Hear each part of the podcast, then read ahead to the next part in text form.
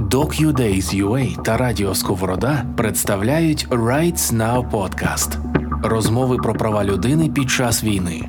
Ми записали та зберегли для вас події правозахисної програми Rights Now та проєкту Архів війни, який збирає цифрові матеріали про повномасштабне вторгнення. Ці події відбулися під час ювілейного 20-го міжнародного фестивалю документального кіно про права людини DocuDays. Вітаю всіх присутніх. Це правозахисна програма Rights Now ювілейного 20-го міжнародного фестивалю документального кіно про права людини DocuDays.ua. Мене звати Анастасія Куриленко, я комунікаційна директорка медіа рубрика, і сьогодні буду модерувати нашу розмову Відбудова України, як зробити громади комфортними для всіх. Е, цю дискусію ми проводимо разом із експертками освітньої організації STEM яка займається розвитком проєктів, націлених на популяризацію систем спеціальностей серед дівчат, знайомить їх з дослідницями та доводить, що місце дівчат у науці. Також хочу представити наших експерток. Перша експертка це Олена Купіна, юристка аналітикиня Інституту законодавчих ідей, правниця зі спеціалізацією в урбаністиці. Наступна наша експертка це Дар'я Пирогова, соціологиня, консультантка у стратегічному розвитку громад, оцінці потреб та залучення громадськості до процесів відбудови у проєкті Інтегрований розвиток міст JZ, програмі Добре та Юліт. Дар'я також є лекторкою курсу з урбаністики від СТАМІСФЕ. Наступна наша експертка це Оляна Джуляк, архітекторка та громадська активістка, співзасновниця громадської організації Врятувати квіти України зберегти, вибачте, квіти України, яка бореться за збереження модерністичної будівлі Квіти України. У 2021 році цю будівлю було частково зруйновано, і з тих пір активісти борються за її збереження. Вітаю пані! В принципі, сьогоднішню нашу дискусію, хотілося б почати відповідно з питання про те, що сьогодні існує близько 20 інструментів, які дозволяють громадам залучатись до прийняття урбаністичних рішень. Чи можемо ми їх перелічити і сказати, які з них на сьогоднішній день є актуальними? Це запитання до пані Олени. Доброго дня. Ну е, так, мікрофон працює супер. Е, Я хочу почати з того, що насправді не існує такого, що був якийсь закон, і десь було перелічено всі форми громадської участі. Всі ці форми громадської участі розкидані по різним нормативним актам. Їх, в принципі, можна поділити на такі, які е, тому що вони внесені в якусь постанову чи закон органи влади або органи місцевого самоврядування зобов'язані проводити в певних випадках. І є такі, які там можуть проводитись, може бути доброю практикою, може бути за ініціативою е, е, муніципалітету або е, якогось виконавчого органу, або за ініціативою громадян. Е, тому, скажімо так, комплексно до вирішення цього питання ми в Україні ще не підійшли. Якщо казати про те, які ми можемо перелічити, їх до таких форм участі можна віднести дуже багато: місцевий референдум, е, громадські слухання, громадське обговорення, е, обговорення містобудівної документації, е, різні види звернень, запити на доступ до публічної інформації, особисті прийоми громадян, депутатами і посадовцями, це збори за місцем проживання, збори органи самоорганізації населення і так далі. Якщо казати про те, які з них не застосовують, застосовуються і реально працюють, простіше сказати, які точно не працюють. Це, наприклад, місцевий референдум, тому що немає відповідної законодавчої бази. В законі про органи місцевого самоврядування прописано, що є така форма участі, місцевий референдум, де можна вирішувати там питання місцевого значення, віднесені конституцією законами до віддання певного органу, але немає ніякої, це має бути врегульовано спеціальним законом, але його нема. От і це така форма участі, яку можу сказати, вона точно не працює, точно не реалізовується, просто тому, що немає нормативної бази. Інші більше чи менше працюють. Якщо їх охарактеризувати, то е, на жаль, ті форми участі, де е, органи влади зобов'язані щось провести, часто мають формальні ознаки. Проводяться у форматі щось опублікували на сайті, бажаючи надсилаєте протягом 10 днів нам листи. Е, Тому тут не можна сказати про якесь реальне залучення громадян. Це щось для галочки, для того, щоб потім там не можна було, наприклад, оскаржити в суді таке рішення. От. Ну і так скажімо так, тізер трошки того, яку думку я як юрист хотіла б донести. Е, всі форми громадської участі насправді закінчуються тим, що відповідний е, уповноважений орган може врахувати, а може не врахувати те, що там сказано. Тому не так важливо там яку форму обрати і яка з них більш працююча, як важливо реально організовувати інформаційні компанії, скажімо так, адвокаційні компанії і просувати дуже потужно з різних фронтів те питання, яке ви хочете вирішити, якщо е, ну, якщо ви маєте щось таке на меті. Дякую дуже. Якраз в продовженні цього хотіла б поставити питання пані Дар'ї: чи є можливість зробити якраз ці інструменти більш ефективними? Чи все завершується як песимістичний підхід на рекомендації, яку ніхто не зобов'язаний виконувати? Чи все ж таки існує шлях, яким можна добиватися того, щоб дії громади були дійсно ефективними? Е, ну, багато з чим погоджуюся, про що говорила Олена. Е, в свій час теж багато займалася дослідженнями різних інструментів участі, е, фокусуючись на трьох великих містах: Київ, Львів та Харків. І, чесно кажучи, після нашого і тоді працювали в аналітичному центрі Цедос, і після нашого дослідження ми все ж таки виявили якісь досить ефективні інструменти залучення на там окремих міських проблемах, які там добре працювали для е, Києва, Харкова, е, Львова. Е, я не можу сказати, що ці інструменти залучення вписувались в якесь законодавство. Напевно, скоріше за все, це були громадські слухання чи громадські консультації, або як в законі е, в положенні е, вони названі громадськими обговореннями, але вони були ініційовані, звісно, не владою, не публічною владою, а громадою, якимсь колом зацікавлених людей, е, для яких було важливо донести свою думку з приводу якихось міських проблем. Так, наприклад, у Києві дуже мені здається ефективним ефективний процес залучення було побудовано навколо розробки. Е, кількох міських документів, в яких я брала участь е, в розробці, яких я брала участь, це е, концепція інтегрованого просторового розвитку Подільського району, і також концепція розвитку велоінфраструктури. Велоінфраструктура була трохи раніше, там десь 6-7 років тому. Концепція для Подільського району, де ми зараз, до речі, знаходимось трохи раніше, трохи пізніше розроблялась не так давно. І в обох, власне, в першому випадку е, таким ініціатором і холдером процесу е, була громадська організація UCycle, В другому випадку це е, власне міжнародний проект інтегрований просторовий розвиток, з яким я співпрацюю в різних ролях. От і мені здається, що ем, Запорукою і там, і там громадського залучення було те, що є цей зовнішній агент, який стимулює залучення, організовує його, і тоді влада приходить в партнерство. Тобто і там, і там е, у нас було партнерство з е, КМДА, е, міською радою, окремими депутатами. Формат, в якому це відбувалося, це були переважно, як я сказала, так, громадські консультації в різних форматах: в форматі воркшопу, там виїзду на місцевість, в форматі. Е, світового кафе, таких е, групових обговорень е, в різних районах. Та? Тобто у нас була команда, яка цим займалася, і тоді там районна адміністрація, міська рада вони підключалися і брали участь. І це дуже закономірно, тому що в органах місцевого самоврядування в кращому випадку є там відділи промоції чи департаменти, або ті, хто займаються зв'язками з громадськістю, але звісно немає департаментів залучення залучення чи департаментів партисипації. Я сподіваюся, що вони коли з'являться, вони десь є в цьому образі майбутнього, е, е, як називається цього року Докудейс.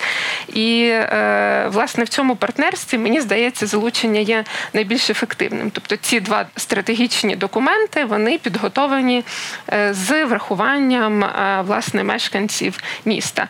Інше питання, що з ними буде відбуватися далі, чи будуть вони виконуватися як стратегії, чи буде відбуватися моніторинг, е, виконання проєктів, завдань і рішень, і так далі. Тобто, це от. Власне, е, мій меседж в тому, що є е, ефективні приклади, але вони переважно реалізовані в не самотужки органами місцевого самоврядування, а в партнерстві з кимось зацікавленим, з тим, чию можливо проблему або чиє право на місто е, порушили там або е, торкнулися його. Дякую дуже. Якщо можна, я трошки додам до цього там зі свого досвіду. Я хочу сказати, що е, трохи печально, що часто така е, зовнішня ініціатива і її приймають відповідні органи державної влади, не тому, що вони свідомі, що щось треба класно робити, а тому, що це вимога для отримання фінансування на інші речі. Наприклад, розробка систем там е, геоінформаційних систем чи чогось іншого. Типу, ми вам дамо гроші, але будь ласка, зробіть щось і хороше. І це ознака не тільки в плані урбанізму, це в принципі характеристика в Україні. Наприклад, трохи віддалено, але е, всім відомо, що зараз чиновники не подають декларації. Це Дуже великі корупційні ризики. Всі знають, що це треба змінити. І аж поки в вимогах міжнародного валютного фонду як черговий транш не з'являється така вимога, то певний законопроект не подається. Тому, на жаль, в таких е, е, містобудівних перетвореннях часто це також є ознакою. Я, наприклад, сама з Харкова, то у нас теж були спроби і власне розроблялась концепція інтегрованого розвитку, не тому, що міська влада е, дуже хотіла зробити щось е, європейське. Будемо дійсно сподіватися, що в майбутньому інструменти партисипації будуть самоціллю, а не таким паровозиком від здобуття інших проєктів. Е, Варто згадати, що враховуючи час, в якому ми живемо, ми маємо певні обмеження, тому що військовий стан їх завжди накладає. Скажіть, будь ласка, які існують обмеження для застосування інструментів громадської участі під час військового стану? Які інструменти є недоступними, а які обмежені у своїй дії? Так, пані Уляна, пані. Так. Е, так, я б тут хочу додати ще малесеньку тезу до попереднього питання, тому що все-таки е, на практиці, як це відбувається, якщо у людей, у громади, у населення, у суспільства є запит на громадське обговорення, є запит щось сказати чи донести свою думку, власне, там і відбуваються. Ці обговорення, тому тут швидше заклик до суспільства формувати цей запит і брати на себе відповідальність, говорити про те, що хочеться, тому що ми так можемо безкінечно кидатися камінцями в чиновників. Повірте, я як громадська активістка дуже люблю це робити, але часто це не конструктивно. Ну і власне про кидання камінчиків Ем, дійсно е, воєнний стан має певні обмеження, але наразі майже будь-який інструмент доступний е, там не знаю для адвокації чи для поширення якоїсь інформації чи відстоювання якихось речей. В тій чи іншій мірі доступний е, умовно активісту чи не знаю, жителю міста чи жителю села. Бо е, як і було раніше, так і зараз умовно ми зараз не можемо зібратися на протест чи акцію, чи якось виразити масовим зібранням свій голос, але ми можемо робити це по-іншому і. Як раніше, так і зараз, це лише частинка великої ці- стіни, де кожен метод є ось цією цеглинкою. І насправді не ясно, яка цеглинка в цій стіні спрацює в кінці кінців. Тобто ми не можемо ходити на протест, але можемо зробити не знаю е, публічне обговорення, м, панельну дискусію. Ми не можемо піти на протест, але ми можемо е, зробити інформаційну кампанію в соціальних мережах і медіа. Ми можемо запросити експертів, е, озвучити розумними словами те, що нам болить, чи ми можемо звернутися з якимись офіційними листами до чиновників, наприклад, чи відповідальних осіб. Тобто інструментів досить багато, і про них можна розмовляти також. Ну, тобто, якщо підсумовувати, у нас є обмеження на масові зібрання і все, що стосується е, масових там протестів, зібрань і мітингів і так далі, тому що це вимоги безпеки, але всі решта інструментів громадської участі вони є доступними і нема не варто зупинятись, тому що військовий стан це не момент, коли громадянське суспільство має зупинитись. Так, і навіть навпаки. Е, Плюс, е, звісно, воєнний стан перед як він дозволяє не робити те, що ми називаємо громадськими обговореннями. Але це якраз ось цей наш момент, коли ми включаємось в це і вимагаємо їх з тих чи інших питань.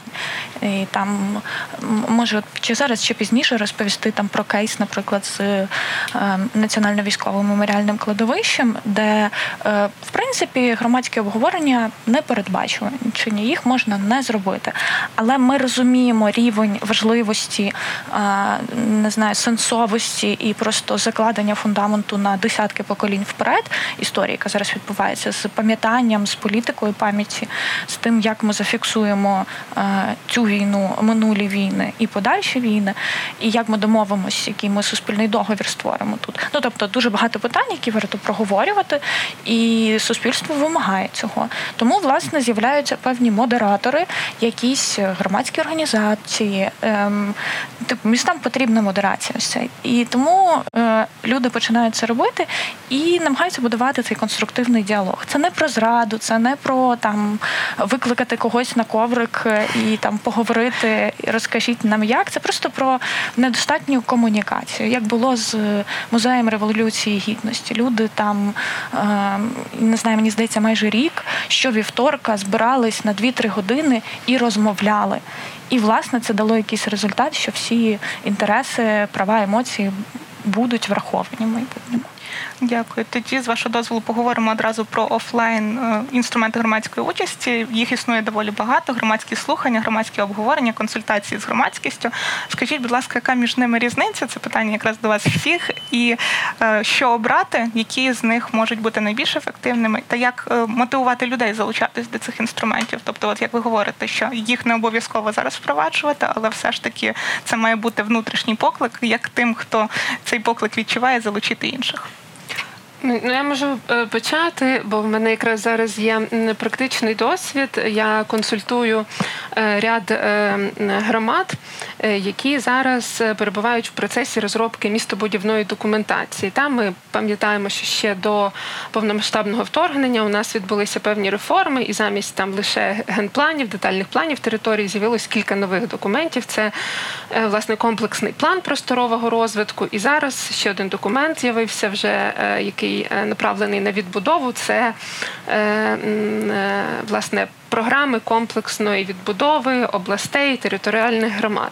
І от в положеннях офіційних власне про ці про розробку цих документів громадські обговорення є обов'язковим елементом, але більшість громад і обласних військових адміністрацій вони хочуть формально тільки їх зробити через сайт. Це теж інструмент, тобто можна Е, написати якусь пропозицію на сайт, але ти не знаєш контенту взагалі цієї програми, що це за документ, з чого він складається, щоб щось пропонувати. Ти можеш дуже щось загальне тільки запропонувати. Тому важливе інформування. І е, я б сказала, що е, онлайн залучення може бути одним з елементів, а офлайн залучення це вже наступний етап, коли зібрані певні пропозиції, і можна їх там обговорити в якійсь формі, наприклад, в тому в форматі того ж світового кафе, відкритого простору, групового обговорення, експертних панелей. Наприклад, ми коли говоримо про залучення, то завжди чомусь уявляємо, що залучити ми маємо всіх, просто там 100% населення. Але звичайно, ні, залучатися будуть тільки ну зацікавлені, тому ті, кому е, там. Е, це болить, ті, у кого є час на це, та е, кому важливо і хто розставляє пріоритети, так що якась громадська участь, відвідування якихось громадських обговорень там більш пріоритетно, ніж там час з сім'єю або там додаткова робота, будь-що ніколи не буде стовідсоткового залучення. Ми залучимо більш активніших, це окей. Також можна залучати якісь окремі експертні групи, на які е, повпливає там якийсь документ або рішення. Да, там не знаю, ті, хто працюють з е, там освітою, ті, хто працюють з культурою, тобто якісь професійні групи лідерів громадянського суспільства. Тобто, це залучення може бути таким е, фаховим, експертним в менших групах. Та? Тому що ефективне обговорення, в принципі, ну можна там побудувати в групі там не знаю 8-15 осіб. Та а звісно, коли ми будемо там говорити на 100, то це скоріше фронтальний формат або запитання і відповіді. Та? І другий важливий елемент, мені здається, тобто перший це розділяти людей і давати е, можливість щось обговорити в менших групах. І друге, це, звісно, е, інформування. Я е, вірю в поінформоване залучення. Да? Тобто, коли ми ми знаємо, до чого ми залучаємось, ми знаємо контент. Нас проінформували, як це буде відбуватися. От і якраз до того, що Олена говорила, оці комунікаційні адвокаційні компанії вони мають передувати залученню. І третій момент це е, тривале залучення і регулярне. Тобто один захід, одна громадська консультація, вона нічого не змінить. Потрібно е, формувати звичку у людей, у мешканців міст, мешканок е, громад, що їхню думку хочуть почути, і вона може бути врахована в там інтересах громади. І таке залучення воно має бути регулярне, там раз на місяць, раз на півроку, в залежності від того, там який це процес або документ, якого масштабу, чи це щось відбувається на рівні громади, чи на рівні вулиці, там чи е, конкретного району.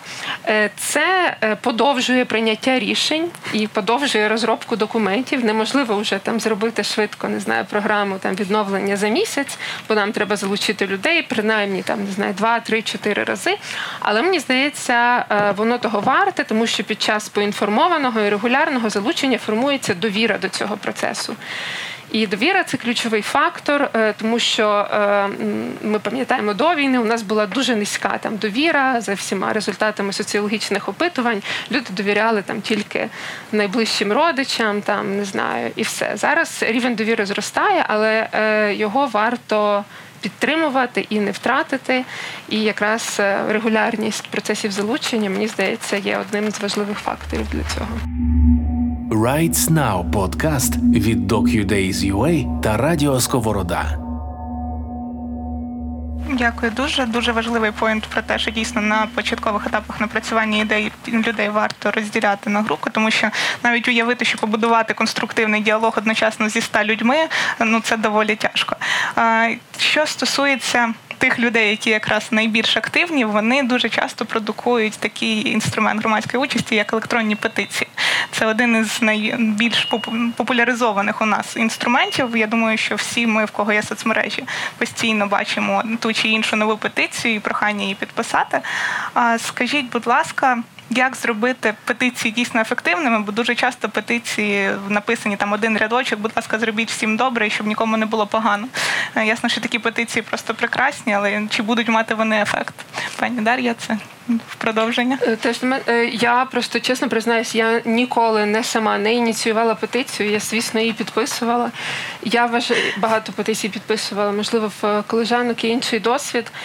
Ну я вважаю, що петиція це класний інструмент інформування і е, якби поширення інформації про певну проблему. Але на жаль, ми знаємо, що е, петиції дуже часто просто не йдуть далі, тобто вони набирають е, необхідну кількість підписів, люди залучаються, дізнаються про проблему, але потім орган місцевого самоврядування через певні причини просто не може виконати цю петицію там через об'єктивні причини: відсутність бюджету, відсутність повноважень. Там і я думаю, що Олена знає ще там 10 причин причин, чому можуть відмовити. Але ну можливо, є. Я просто прямо зараз не пригадаю, можливо, є класні петиції, які е, е за ними далі пішло відповідне рішення. Можливо, пані Уляна чи пані Олена. Е, я від себе щодо петиції додам. Як я з самого початку сказала, яку б ви петицію на 5 тисяч, 25 тисяч чи 100 тисяч не організували, в кінці її зобов'язані тільки розглянути. Можуть задовільнити, можуть не задовільнити. Тому от в інформаційних адвокаційних компаніях, е, до яких я була залучена, ми їх використовували як такий елемент, щоб залучити більше людей, щоб зробити їх більше обізнаними. Як ще один інфопривід до ситуації, яка сталася. Наприклад, в 2016-2017 році ми боролися з Харківською міською міською радою проти встановлення на площі Свободи е, великої 86-метрової колони. От я була юристом цього процесу. Власне, я написала позов, ходила в суд. і Ми там в першій інстанції виграли. То в рамках цього процесу в нас було дуже багато. Ми звернення збирали підписи фізично, і петицію робили за звільнення архітектора е, головного. І багато чого робили, але це все. Ну ми розуміли, що в кінці кінців там не звільнять архітектора, але ми мали підіймати такі проблемні питання, ем, щоб більше людей людей, більше інфопривідів, більше хтось може не чув про там про початок компанії, але десь він там через петицію почує про архітектора. В нього може інші причини. Може йому там е, якісь в його маленькому дворі поставили новобут на 100, 140 етажів. Може йому інші причини там голосувати за те, щоб е, головного архітектора змінили. Але от в моєму досвіді такі петиції вони були скоріше як привод для інформаційної кампанії. Але от з такої точки зору, я думаю, це доволі ефективний інструмент. Якщо але якщо у вас адекватно сформована, що ви хочете, думка, вона нормально аргументована і вона до належного суб'єкта. Тобто треба розуміти, якщо ви звертаєтесь там про звільнення головного архітектора, то ви маєте звертатись до мера. Ви не маєте звертатись, я не знаю, до обласної адміністрації. Е, треба правильно розуміти, якби спрямовувати, розібратись в кого що в повноваженнях. Дякую дуже. Мабуть, що найбільше так, Так, якщо ви не проти, додам. Просто це дуже цікава історія. Ми нарешті навчились користуватись петиціями і робимо петиції про все на світі. Е, Це напевно прикольно, але у петиції е, плюсує все, що сказали е, колежанки. Петиція це справді інфопривід, який впливає на політичну волю. І політична воля це історія, яка дуже важлива в цілому для руху тих чи інших процесів. І тут є маленький такий. М, Інша сторона, Е, якщо раптом є якісь дуже важливе питання, і люди створюють петицію, але якось негарно її там, вибачте, поширили, пропіарили і так далі, вона не набирає потрібної кількості голосів. І вибачте, для чиновників чи до для когось, хто кому вона направлена, ця петиція виглядає як ну окей, це питання не важливе, люди не цікавляться, люди не підписали петицію. Таким чином можна ще й сильно відкотити і нашкодити собі. Тому тут треба бути максимально впевненим в тому, що цю петицію, яку ви створюєте, вона чітка, зрозуміла до потрібного суб'єкта, і ви справді зможете довести її до кінця, в принципі, як і будь-яку адвокаційну кампанію, за яку беретесь. Дякую. Ну, Це дійсно дуже важливо, тому що будь-яка петиція має розглядатися в першу чергу інформаційно-адвокаційна кампанія, тому що вона привертає величезну увагу до проблеми. Ви маєте потурбуватись про те, щоб вона привернула позитивну увагу до цієї проблеми. Мабуть, найбільш таким успішним кейсом петиції з початку війни була петиція про веганські сухпайки для ЗСУ, яка пішла далі ніж просто розгляд, а пішли якісь певні політичні рішення з цього приводу. Те, що ми маємо запам'ятати, це з ваших, якщо підсумовувати, петиція має бути адекватно сформована, вона має бути реальною до виконання, вона має бути до правильного суб'єкта, і для неї має бути додана правильна адвокаційна кампанія, щоб дійсно ця петиція не виглядала потім як щось неважливе. Дякую дуже. І від таких електронних, простих домашніх онлайн методів інститутної громадської участі перейдемо до більш складних, коли треба вже ножками прийти до міської ради. Скажіть, будь ласка. От Громадські звернення, е, громадські приймальні, особисті візити в міську раду. Наскільки такі е, інструменти вони дієві, і е, на відміну від петицій, чи підвищують вони ефективність, чи навпаки вони знижують? Залежить від того, як це організувати. Зазвичай. Дійсно, на посадовців більше враження справляє особистий візит, показ якоїсь презентації, я не знаю, адекватне представлення себе, можливо, взяти вашу команду, яка займається адвокаційним питанням. Це справляє більше враження і може мати більший ефект, ніж просто письмово написати звернення. Тому е, в цьому контексті я би рекомендувала ходити на такі на, на прийом з якогось питання. Принаймні, ми це застосовували. Але тут теж важливо ходити до уповноваженого суб'єкта. Е, тому що можна піти і на прийом до депутата, але відверто, що ми можемо депутату казати? Не голосуйте за таке рішення. Або, наприклад, ви як депутат ініціюєте, наприклад, таке рішення. А якихось, е, що стосується там повноважень органів виконавчої влади, то це не до депутата треба йти. Це треба йти до відповідного директора департамента, заступника міського голови, міського голови, якщо раптом потрапите. От, тому з нашого досвіду це безумовно ефективно, але якщо ви розумієте, от е, те саме по петиціям, що, що ви можете це зробити добре. Якщо ви розумієте, що у вас не сформована адженда, немає якихось чітких пропозицій, ви плаваєте в темі, ви не знаєте, що вони зобов'язані, не зобов'язані. Це все може перетворитись в якесь там приниження з боку посадовців. На жаль, ну мені дуже шкода про це говорити, але треба бути підготовленим і чітко знати, що зобов'язані вони, що не зобов'язані, які у вас права. Дякую дуже. Дійсно, підготовка в цьому, в цьому плані має бути як мінімум така, як в людини до весілля, як максимум така, щоб залучити повністю всі- зацікавити всю громаду. Мабуть, з найбільш так. Я трошки хочу додати, просто часто якісь ініціативи виникають від того, ну, типу, мені хочеться. Просто мені хочеться, щоб щось було зроблено. То треба все ж таки там адекватно оцінювати, чи хтось це зобов'язаний робити, чи це там дійсно на користь. Хотіла продовжити е, про е, візити в міську раду. Знову наведу е, приклад громадської організації «Юсайкл», членкиною якої я є раніше була в радіоорганізації. Ем, коли ми адвокатували якісь зміни в власне в велосипедній політиці в Києві, як ми робили? То була спочатку якась акція прямої дії. Наприклад, коли траплялися аварії з загибелю велосипедистів, ми збирали дуже багато людей. Це ну такі трагічні події. Вони дуже мобілізують. Ми приходили, е, робили таку лежачу акцію під е, КМДА. Тобто це такий жест, е, власне, міжнародно визнаний. Да, Там в Берліні таке відбувається в інших великих містах Європи, коли стається така аварія, то е, називається лежачий протест. Тобто ми приходимо, лягаємо самі і е, кладемо велосипеди поруч. Е, ну, плакати ще можуть бути присутні там, зніміть ліміт е, обмеження швидкості, високий, ще якісь речі. От і що сталося після цієї акції? Тобто було багато журналістів, е, службовцям доводилося переступати через нас, коли ми лежали під КМДА. От. Але що відбулося потім? Потім е, е, був представник від нашої організації, можливо, навіть кілька, е, які е, пішли на відповідне засідання, пішли познайомилися, здається, це ну не познайомилися, а поспілкуватися. Ми вже, звісно, знайомі давно з тодішнім там директором Дептрансу, профільний заступник кличка тоді був. І вони, звісно, виходять. Тобто є така практика виходити до протесту, бо є камери, вони виходять, е, ведуть якісь переговори, і потім кажуть: ну окей, давайте ваших представників, ми підемо, е, поговоримо, які у вас вимоги. І е, ми завжди там дуже готові на акціях. У нас є люди, які підготовлені говорити чіткі меседжі.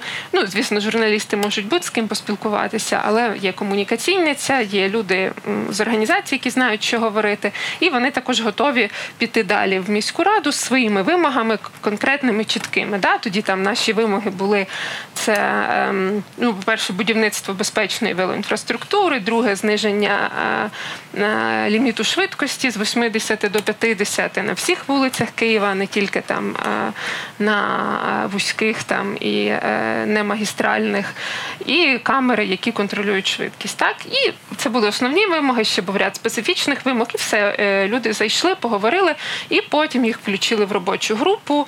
Певний час вони туди ходили, е, були якісь.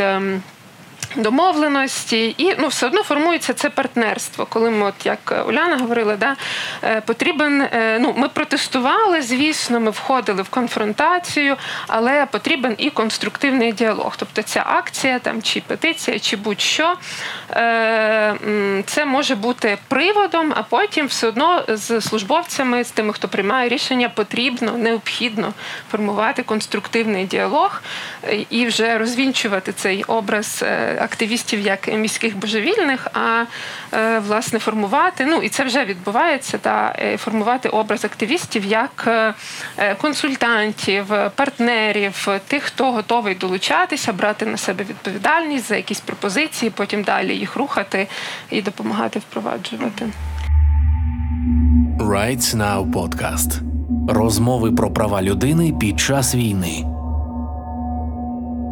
Дякую дуже і окреме прохання завжди переконуватись, що ви обрали правильного суб'єкту для вияву свого незадоволення. Бо дуже часто бувають ситуації, коли там, наприклад, е, вчителі можуть підійти до представника КМДА і сказати, у мене дуже низька зарплата, зробіть з цим щось. Ну тобто, ясно, що такий вияв громадської непокори він не буде сприйнятий адекватно.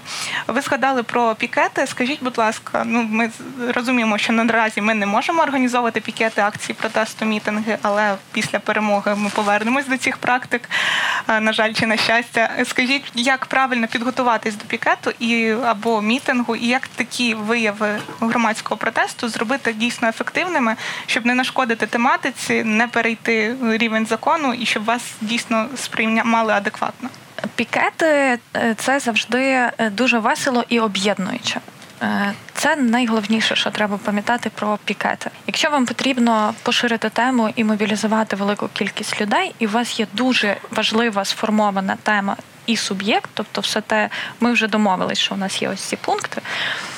Е, ну, звісно, є якась формальна частина щодо пікету, попередити там певні органи, поліцію, е, не знаю, медичну службу, якщо це може знадобитися. Мобілізувати людей. Ем, і, власне, тут дуже гарний приклад е, привела Дар'я, бо, типу, е, має бути, звісно, структура, має бути спікери, дуже чіткі меседжі, дуже ем, типу, зрозуміла вимога, одна, максимум три ем, зрозумілий суб'єкт, е, мінімум, типу, ось цієї води, зради, типу, я не знаю, ну, просто неконструктивних якихось вимог чи просто бажання в когось там Е, когось ображати персонально, це не працює, і це просто там понижує рівень цього пікету чи протесту. Власне, і іноді буває так, що ви ще плануєте, наприклад. Е, протест чи акцію, ви ще не сходили туди, а вас вже кличуть прийти поспілкуватися з мером міста. Наприклад, у нас був такий кейс, коли ми організовували марш за Київ в 2021 році. Ми просто відбувалася дуже велика інформаційна кампанія з великою кількістю загальних вимог і дуже вузькою е, кількістю там, типу, ключових вимог там про генеральний план міста, там чи типу решта. Загалом, і ще до події маршу нас покликали поспілкуватися з мером міста. Е, він в мережі знайшов там наші 96 вимог, роздрукував, помалював маркером і дуже хотів поспілкуватись. На цей випадок у нас був готовий пул спікерів, експертів в кожній сфері, які дуже чітко могли прийти до нього такі речі відбуваються для того, щоб запобігти чи погасити ось цей протест. Тобто зараз я їх покличу в кабінетик, ми поспілкуємось, вони розійдуться щасливі, я їм щось пообіцяю. Е, таке, напевно, спрацювало б там ще років 15 тому, там чи в якийсь інший час, чи в іншому місці, але в Україні там в 21-му, чи 23-му, чи в 30-му році такі речі не працюють. І, власне, так теж можна приходити в кабінети до чиновників. Якщо що, організовуйте марші на 10 тисяч людей, вони самі вас кличуть кличуть, вам не треба до них стукати, шукати е, якісь е, контакти. Дякую. Дуже у вашій кейсі дійсно треба розбирати як інструкції. Так, пані Олена. Як юрист, я тільки хочу сказати про організацію пакетів заходів. Не забувайте подати письмове звернення заздалегідь, що ви збираєтесь його організувати. Ви не зобов'язані ні в кого просити ніяких дозволів, але ваш обов'язок попередити. Це все, коли завершиться воєнний стан, щоб ви спокійно могли е, робити, що ви собі напланували, і поліція не мала права вас е, попросити це все припинити. Це один момент. І інший момент він я я от не знаю наскільки так коректно казати, але коли ви будете організовувати пікет, подбайте про картинку. Тому що хочете, щоб його висвітлили, подумайте, щоб у вас були плакати, чи якісь речі, чи якось так поставлені ви там організатори, чи якась сцена, чи щось, щоб було якусь картинку дати змі, і вони могли це висвітлити. Тому що е, ну от у нас були такі помилки на початку, що ми супер концентрувалися на наших геніальних вимогах. Але якщо ти не подбаєш про картинку, ніякого публічного вифлопу з цього не буде. Це такий, типу, на, на, на власному досвіді. Дякую. Дуже з приводу висвітлення підписуюсь під кожним словом як представниця змі. Перейдемо від пікетів до більш скажімо так, не нудного, але більш офіційного інструменту. Все ж таки дуже часто громадяни дізнаються про певні рішення міської ради, з якими вони не згодні, вже постфактум, як вони були прийняті. І мало хто ходить на засідання міських рад, де ці рішення обговорюються. Скажіть, будь ласка, чому громадський сектор має це робити і чому як їх до цього мотивувати? А туди нікого не змотивуєш піти, якщо це справді ну якесь питання. Зазвичай туди ходять там активісти чи представники якихось громад е, через якесь одне питання в порядку денному, яке цікавить там конкретно йому. Раніше можна було дивитися стріми, трансляції, якось фіксувати. Зараз я знаю, багато ініціатив працюють над тим, щоб робити там резюмувати ці засідання і якось, типу, раніше отримувати порядок денний, на нього реагувати. Там, зокрема, ми в марші за Київ працюємо над таким кейсом, щоб це робити. Але я не готова е, кликати людей людей ходити на ці засідання насправді. Типу, тому що це робота типу певних е, чиновників, вони мають робити свою роботу і хтось має робити роботу по прекрасному висвітленню цієї інформації. Тобто е, у нас є такі питання, ми збираємось їх проговорити. В Ці питання пройшли отакі, отакі комісії з отакими отакими рішеннями. І далі має відбутись власне там не знаю обговорення, куди там теоретично може прийти хтось від громадськості, чи з експертної спільноти, чи ще звідкись, але не треба записувати собі в календарі кожен четверг. Там, по-моєму, КМР так засідає. Е, там о 10.00 я там. Ну, типу, ні, ми не маємо витрачати витрачати як суспільство на це свій час. Е, І, власне, потім, після засідання, абсолютно нормальна, адекватна комунікація. Е, Підкреслю адекватна, тому що якщо зараз зайти на сайт КМР, подивитися там ці протоколи засідань, у мене таке враження, що я не вмію читати. Типу, просто ну на жаль, але це теж проблема, яку вирішується. Це питання комунікації. Так, я б хотіла додати, е, погоджуюся з Оляною. Теж е, мені здається, можна працювати з своїми депутатами, депутатками, е, бо власне вони входять в міську чи сільську раду. Вони також входять в профільні комісії, які займаються певними питаннями екологічними, містобудівними, там не знаю, інтеграція, ВПО, соціальний захист і так далі. І якщо вас цікавить. Власне, якесь питання, у вас можливо є ініціатива або громадська організація, яка ним- займається. Я рекомендую зв'язуватися з депутатами, депутатками і через них пробувати лобіювати е, власне. От е, свою пропозицію, Е, і вони так само є зацікавленими особами, щоб мати якісь класні теми, з якими вони працюють, і вони теж зацікавлені, щоб ви за них другий раз проголосували на своєму окрузі. Е, Це перше. І другий момент хотіла сказати, що насправді не тільки засідання міської чи сільської ради можуть бути відвідані. Да? Теж приведу зараз приклад свого досвіду консультування громад щодо розробки стратегічної містобудівної документації. Під час розробки цих комплексних планів е, є такий обов'язковий елемент, який називається стратегічна сесія. І от стратегічна сесія це ем, е, власне.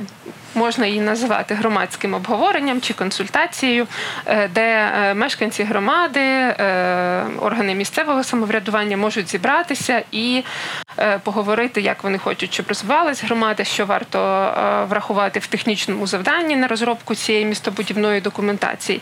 І ем, я коли е, прочитала все законодавство і е, по саме комплексним планам, і зрозуміла, що формат цієї стратегічної сесії він наперед не визначений і він дуже відкритий. Тобто вона може відбуватися в будь-якому форматі.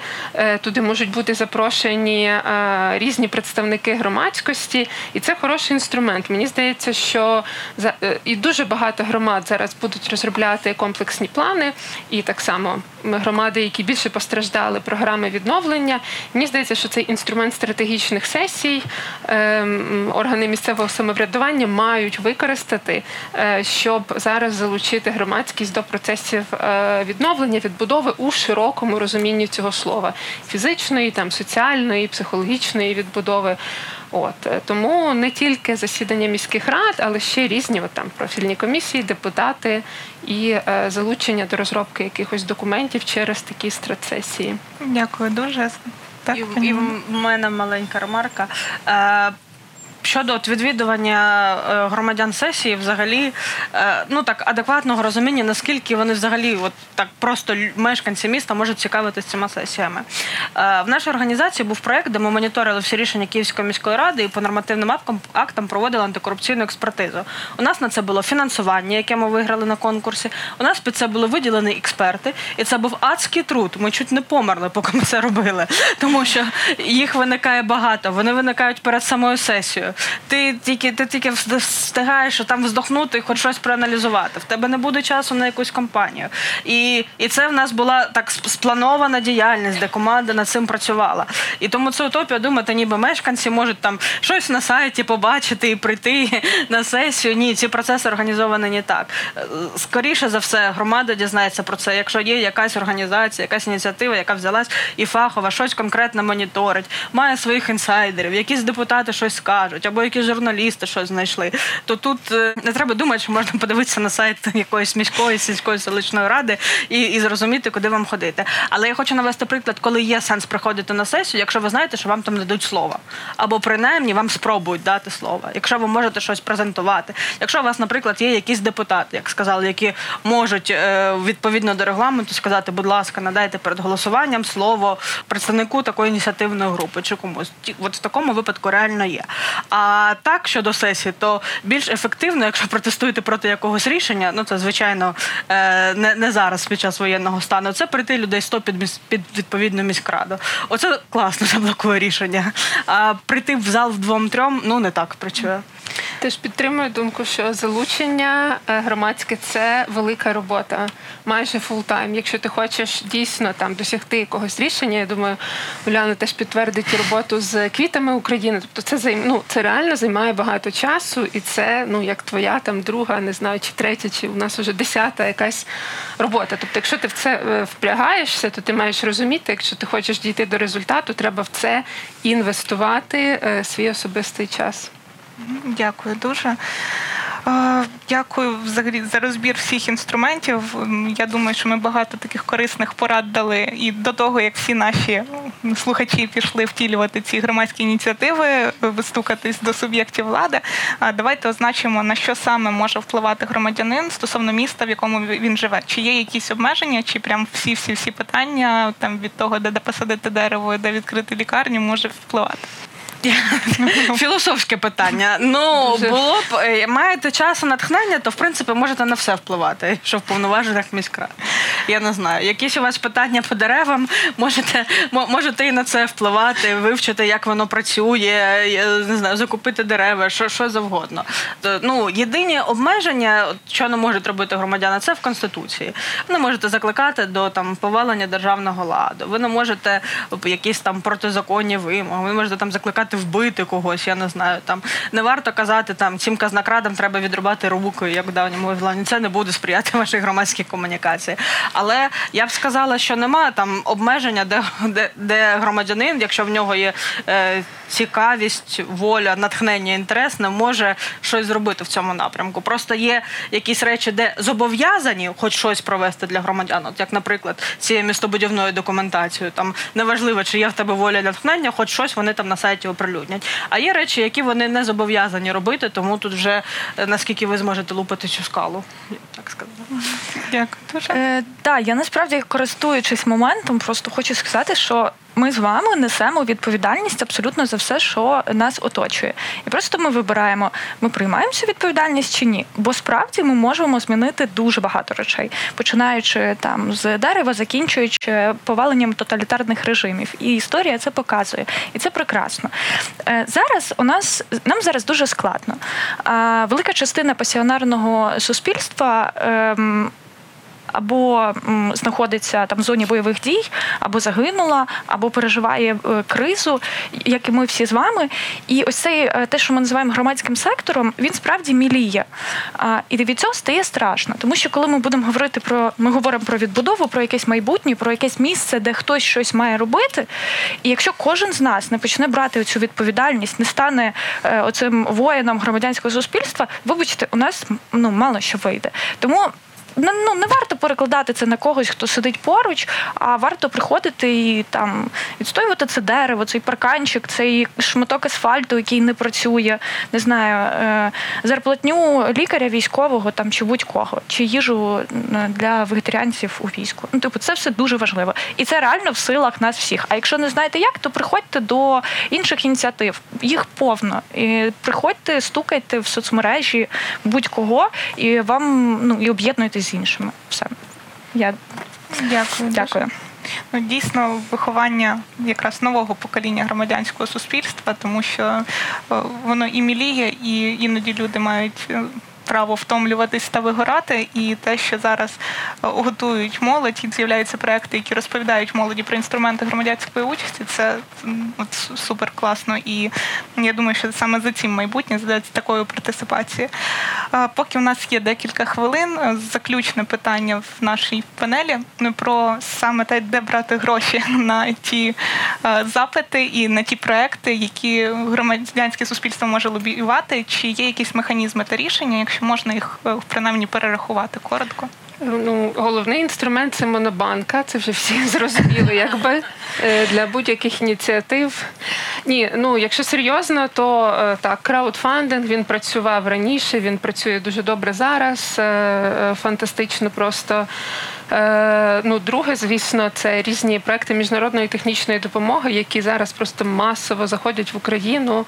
Дуже багато донорів різних. Я не знаю, там, мабуть, найбільш флагманський донор це фонд відродження, який ще з 90-х працював в Україні і в різних е, проектах е, підтримував оцю громадську залученість, партисипативні прийняття рішення там від е, там не знаю е, якихось дуже маленьких проблем і закінчуючи залученням там до якогось стратегічного розвитку держави і е, так далі. Е, і зараз, е, звісно, цих ініціатив дуже багато. Там е, різних абсолютно вони продовжують цікавитися Україною. І ну, сфера, в якій я більше працюю, це власне там містобудування, стратегічний розвиток громад. Дуже багато різних донорів працює там з різних країн. Це там проекти, з якими я співпрацюю, Юліт, GIZ, добре. То в усіх цих проектах, програмах є один з компонентів там посилення ролі громадськості або навпаки підвищення спроможності органів місцевого самоврядування в залученні. Да? Тому що е, е, це ж взаємодія, тобто готуватися мають і активісти, так, громадянське суспільство, і самі службовці, там сільські міські ради, що їм треба співпрацювати з громадськістю. Тобто ця підтримка має йти е, з двох сторін, щоб цей діалог відбувався. О, тому мені здається, що так і не тільки гроші, хочу ще раз підкреслити, але й ця інвестиція часу. Тобто, тут, якщо ми говоримо про ресурси, то звісно є і фінансові ресурси, і ці е, професійні е, ресурси. І теж підтримую е, думку Улі про те, що громадські ініціативи організації це вже теж важливий ресурс. У них у нас велика історія громадянського суспільства в Україні. Багато організацій, ініціатив вже дуже професійно, як консалтинг, працюють з певними питаннями в різних сферах. І просто можна, якщо є якась ідея просто в однієї людини, ти шукаєш профільну організацію, до неї долучаєшся і. Використовуєш власне цю організацію, співпрацюєш з нею як з ресурсом, і ти вже не не один у полі воїн. Якось так.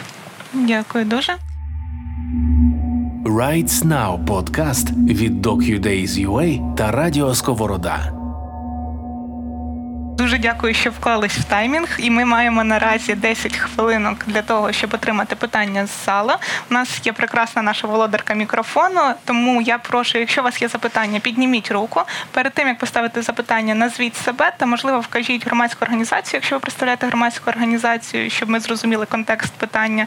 Та якщо ваше питання направлено до когось зі спікерів, скажіть, чи це до пані Олени, чи це до пані Дар'ї, чи це до пані Оляни. Прошу. Мене звати Тата, я з не дуже великого міста Полтавської області з Кременчука, і я не знаю, до кого саме зі спікерок буде спрямоване моє питання. Попрошу відповісти того, хто зможе. Дивіться, в нас склалась така ситуація, наприклад. Мер не дозволяє під виглядом ковідних обмежень і ще е, не відвідувати е, сесії міської ради. Ну тобто, всім журналістам зась і от їм не можна відвідувати сесії міської ради, взагалі ні під яким приводом абсолютно туди пускають тільки комунальне телебачення, яке там теж ну скажімо так прикарманено в нього. От і в мене виникає питання, як тут діяти, і чи є якісь важелі впливу на нього в цій ситуації. І ще розкажу про те, не про лежачий протест, але тим не менш про протест, який е, мав свій наслідок. У нас е, були закриті дитячі садочки на весь час, ось поки триває повномасштабне вторгнення, у нас були закриті дитячі садочки, батьки мали нянчитися якось зі своїми дітьми самотужки або віддавати їх до приватних установ, або або я не знаю, там відмовлятись від роботи тощо. І батьки вийшли на цей протест до міської ради, домоглися свого, садочки відкрили. Але їх відкрили на неповний робочий день, е, без належних укриттів і так далі. Тобто їх відкрили суто для галочки. Ну ви ж просили, ми відкрили. Чи є якісь важелі впливу в такому випадку на владу, власне, і як це робити правильно.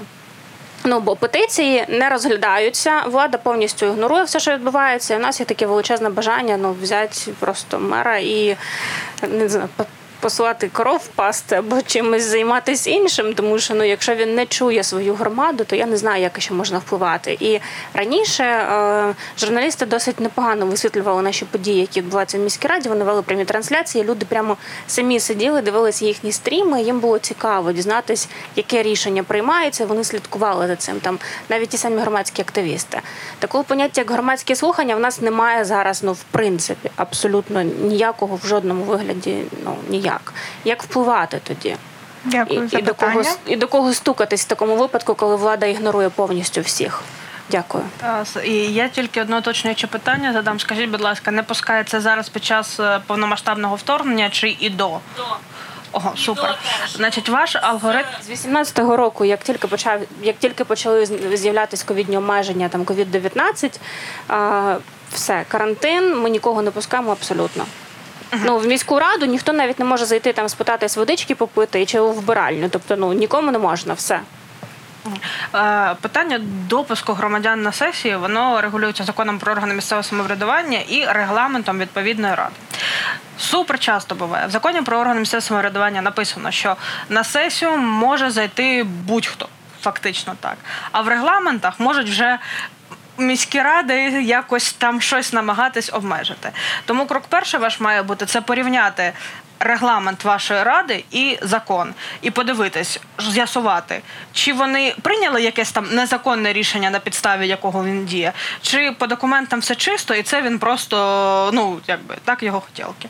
Тому що якщо у вас Є щось прийнято в документах, що порушує закон. Тому ви якраз можете організовувати кампанію, і це супер класна, типу, одна з небагатьох речей, які громадяни реально можуть піти і оскаржити в суд. Тому що регламент відповідної ради це нормативний документ, який розповсюджується на всіх. А якщо це нормативний документ, то ви, як громадянин, мешканець відповідної територіальної громади, можете піти в суд і оскаржити. Просто інша справа. Ну і це теж буде типу дуже хороша інформаційна кампанія могла б бути. І це е, крок перший, ви можете оскаржити те, що незаконне. Крок другий, ви маєте бути готові до того, навіть якщо суд стане на вашу сторону, нічого не заважає вашій мерії на наступний день зібратись і знову прийняти таке ж рішення. Типу, попереднє скасували, а ми ще раз таке ж проголосуємо. І ходіть робіть. Тому ви тут маєте запастись терпіння. Ми в першу чергу з'ясувати, чи є порушення закону, чи це просто хотілка. От і відповідно в своїй комунікаційній кампанії ви теж можете там звертати звертатись до закону. Але, от, наприклад, в Харкові дуже довго була така проблема, що не пускали активістів. І я чесно не знаю скільки років, не менше трьох. е, Боролись за те, щоб просто хоча б змінити в регламент постанови. І потім ще боротьба тривала, щоб вже ж почали пускати. Тому що тут теж є, треба бути уважним до такої деталі. Звісно, мають пускати всіх, але об'єктивно ми розуміємо, що є якийсь розмір зали, і якщо там захоче прийти там 300 людей, то їх не можуть пустити. І це нормально, якщо в регламентах прописують там, я не знаю, якесь заздалегідь повідомлення чи щось таке. Якось унормовують процедуру, щоб вона була прозора, і ви знали, якщо ви зробили АБВ, то вас точно пустять. Бо типу є місця, ви все виконали, там ну ніяких проблем. От, тому. Е, також треба звертати увагу на те, от можна поборотись за таку процедуру. Можете звернутися до депутатів. Будь ласка, е, ініціюйте як депутат внесення змін до регламенту. Напишіть там чітко процедуру, коли що треба зробити, щоб пускали. Якісь там формалізуйте. От в такому контексті можете подивитися. Ну, якщо говорити про цю специфічну проблему з дитячими садками і їхньою неготовністю е, там бути безпечним е, освітнім простіром для дошкільнят, то м, теж ну ми рекомендую працювати з депутатами або депутатками. Теж, до речі, е, ну якби хороша ідея заходити через ту людину, в якої є діти, яка там дуже добре розуміє цю проблему. Можливо, у вас є якісь профільні теж батьківські громадські організації, батьківські комітети, е, формувати звернення е, до ем, депутата. От і потім депутат може направляти своє депутатське звернення, і далі там різними шляхами може піти цей процес, або буде це питання там піде в якусь м, власне в профільну комісію міської ради, або буде сформована окрема робоча група. Е, Я думаю, що теж е, е, є якесь спілкування через відділ освіти, теж можна працювати міської ради. То ну шукати шукати союзників, теж ну така порада і гуртуватися навколо цієї проблеми, бо вона да вона залишається актуальною в багатьох громадах. Дякую дуже за відповідь. У нас ще є час на одне запитання, якщо Дякую. Е, мене звати Роксолана, я представляю громадську організацію Центр спільних дій. І ми, власне, е, як говорила пані Дар'я, є тією організацією, яка є партнером громадам, і власне ми допомагаємо їм працювати із тим, щоб залучати людей під час прийняття дуже непопулярних рішень. І до прикладу, це та ж реформа освіти, яка передбачає ліквідацію е, закладів освіти, власне, в, е, наприклад, тих же ж селах, і це надзвичайно непопулярне рішення. І ем, органи місцевого самоврядування вони дуже бояться залучати громадян на різних етапах е, в якраз підготовки політик нових, які стосуються реорганізації освітньої мережі. І в мене запитання такого характеру, е, на вашу думку. Е, які формати залучення є найбільш ефективними при якраз таких конфліктних ситуаціях, коли ми маємо не е, місцевих активістів, а просто звичайних громадян, які не розуміють. Е, взагалі, що відбувається в сфері освіти, наприклад, так або в іншій якійсь сфері, яка передбачає зміни в законодавстві України, і власне громадяни перекладають відповідальність на місцеву владу, яка часом не має спроможності пояснити якісь дуже е, незалежні від неї процеси. Тобто, який можливо формат був би найбільш доречним е, в такій ситуації, який би допоміг і місцевій владі, і е, людям. Сформувати думку не на емоціях, а власне на якомусь своєму досвіді. Трохи таке комплексне питання, але буду вдячна за відповідь. Ну, я можу почати, якщо е, е, дівчата то хочуть, то приєднайтесь до відповіді теж. Е, ну, починати з інформування, тобто е, там не знаю, в теорії не знаю, цієї драбини, партисипації, та перші елементи це власне інформування громади про якусь там проблему, да, яка є. Е, якщо говорити теж в теорії залучення, то є такий метод, який називається deliberation, типу як деліберація, ну звільнення умовно, та коли ми перед тим як консультуватися про щось з громадою, спочатку її інформуємо, тобто даємо інформацію про щось. І в цього методу є там три, е, три етапи. Спочатку ми питаємо якби думку людей до того, як вони почули якусь інформацію. Та потім ми даємо інформацію. Там спочатку ми говоримо. Давайте там поговоримо про те, як працює там система не знаю середньої освіти в вашій громаді. Чи достатньо шкіл, чи ви задоволені якістю? А скільки дітей в класах там? А як відгукуються діти про якість освіти? Та якісь дуже базові питання. Потім другий етап це власне інформування. Тобто в Україні відбувається така то там реформа, е, що таке оптимізація оптимізація мережі закладів, наприклад, як це відбувається в інших громадах. Так, школи закриваються, бо неефективно утримувати там школу на 30 учнів. Давайте подивимося цифри. Дивіться, скільки йде грошей на утримання та скільки ми навчаємо учнів. Ефективніша модель садити цих учнів в шкільний автобус і вести в опорну школу. Да? Тобто, ну пояснити суть цієї реформи, та що закривається там навчальний заклад не для того, щоб позбавити там е, роботи вчителів спеціально і мучити їх та цим, а для того, щоб оптимізувати фінансування у громаді. І можна там теж пропонувати рішення, тобто де можуть далі працювати в ці вчителі. Вони можливо всі в опорній школі можуть працювати і показувати там, скільки громада економить, е, якщо ця школа закриється. Та ну я зараз фантазую, та як би я можливо це робила. Тобто е, давати чітку конкретну інформацію, давати приклади, давати факти, цифри, тобто оперувати даними. Та? І потім е, питати знову да, можливо, вже більш е, вузькі питання про те, яке ваше ставлення, які ви бачите ризики. А давайте там промоделюємо ситуації, що ця школа буде закрита, чи ця школа буде закрита, або взагалі ставити ті самі питання. Да? Тобто люди будуть можливо інакше відповідати після того, як вони отримають інформацію. Тобто, це мені здається, цей деліберативний підхід він дуже класно тут спрацює. Якщо ж там прямо є конфлікт. І ну уже там силами не знаю, там прес-департамента, чи громадськості, чи батьківського комітету, чи громадської організації е, це не вирішити, то можна залучати там, не знаю, теж когось з юридичного сектору, там е, робити медіацію, е, якісь там переговори. Ну тобто, не знаю. Якісь від тобто якісь підготовчі інші етапи робити, щоб розв'язати цю ситуацію. Ну от якось так може у вас є щось додати. Я тільки трошки доповню. Проблема, ви знаєте, ми от зараз працюємо в сфері відбудови, і коли там іноземні партнери кажуть, можливо, якусь школу там і не треба відбудовувати, можливо, там не буде учнів, то там з нашого боку можна трошки посміятись, тому що мери знають, що вони можуть спілити мільярди на будівництві дорог і нічого не буде. А як підняти питання, що якоїсь школи не буде, це вже таке гостро соціальне, те зрозуміло, тому що мільярди вони десь там, а школа, навіть якщо в тебе немає дітей, ти сам ходив 30 років тому в ту школу, це супер гостро. Єдине, що я хочу додати, це ще питання, яке можна подивитись з точки зору бюджету, і тому що прийняття бюджету теж може супроводжуватись там громадськими обговореннями певними, залученням громади, пояснення цифр. І от як е, ну вже сказано про е, інформування, так і тут можна сказати: дивіться, ми з вами платники податків, бюджет такий, стільки ми маємо виділити на зарплати і так далі. Школу нас стільки. Одна школа дорівнює от стільки. Тобто, якась, ем, скажімо так, люди теж мають розуміти, що вони з цього прямо платять. Ну, з того, як коли ти йдеш в АТБ, купляєш в тебе в чекі НДС, навіть якщо ти сам там не подавав декларацію. З того, ну, коли ти отримуєш зарплату, там ти може сам не нажимаєш кнопку, коли ти платиш. От е, можна подивитися з точки зору там вже останнім якимось аргументом формування бюджету громади.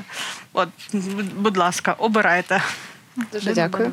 Дякую дуже. На жаль, ми вичерпались по таймінгу. Це було останнє запитання. Якщо ви не встигли задати своє питання або не встигли його ще сформулювати, е, наші експертки погодили залишити свої контакти. Вони будуть потім на екрані. Ви зможете собі їх записати і задати питання пізніше.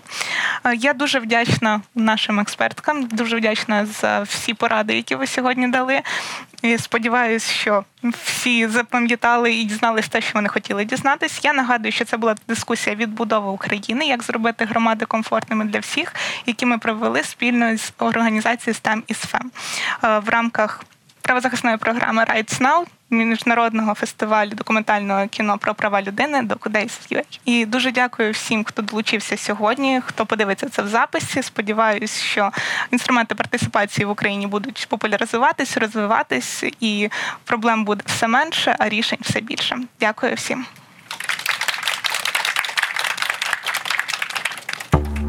DocUdays.ua та Радіо Сковорода представляють Rights Now Podcast. Розмови про права людини під час війни. Ми записали та зберегли для вас події правозахисної програми Rights Now та проєкту Архів війни, який збирає цифрові матеріали про повномасштабне вторгнення. Ці події відбулися під час ювілейного 20-го міжнародного фестивалю документального кіно про права людини DocUdays.ua.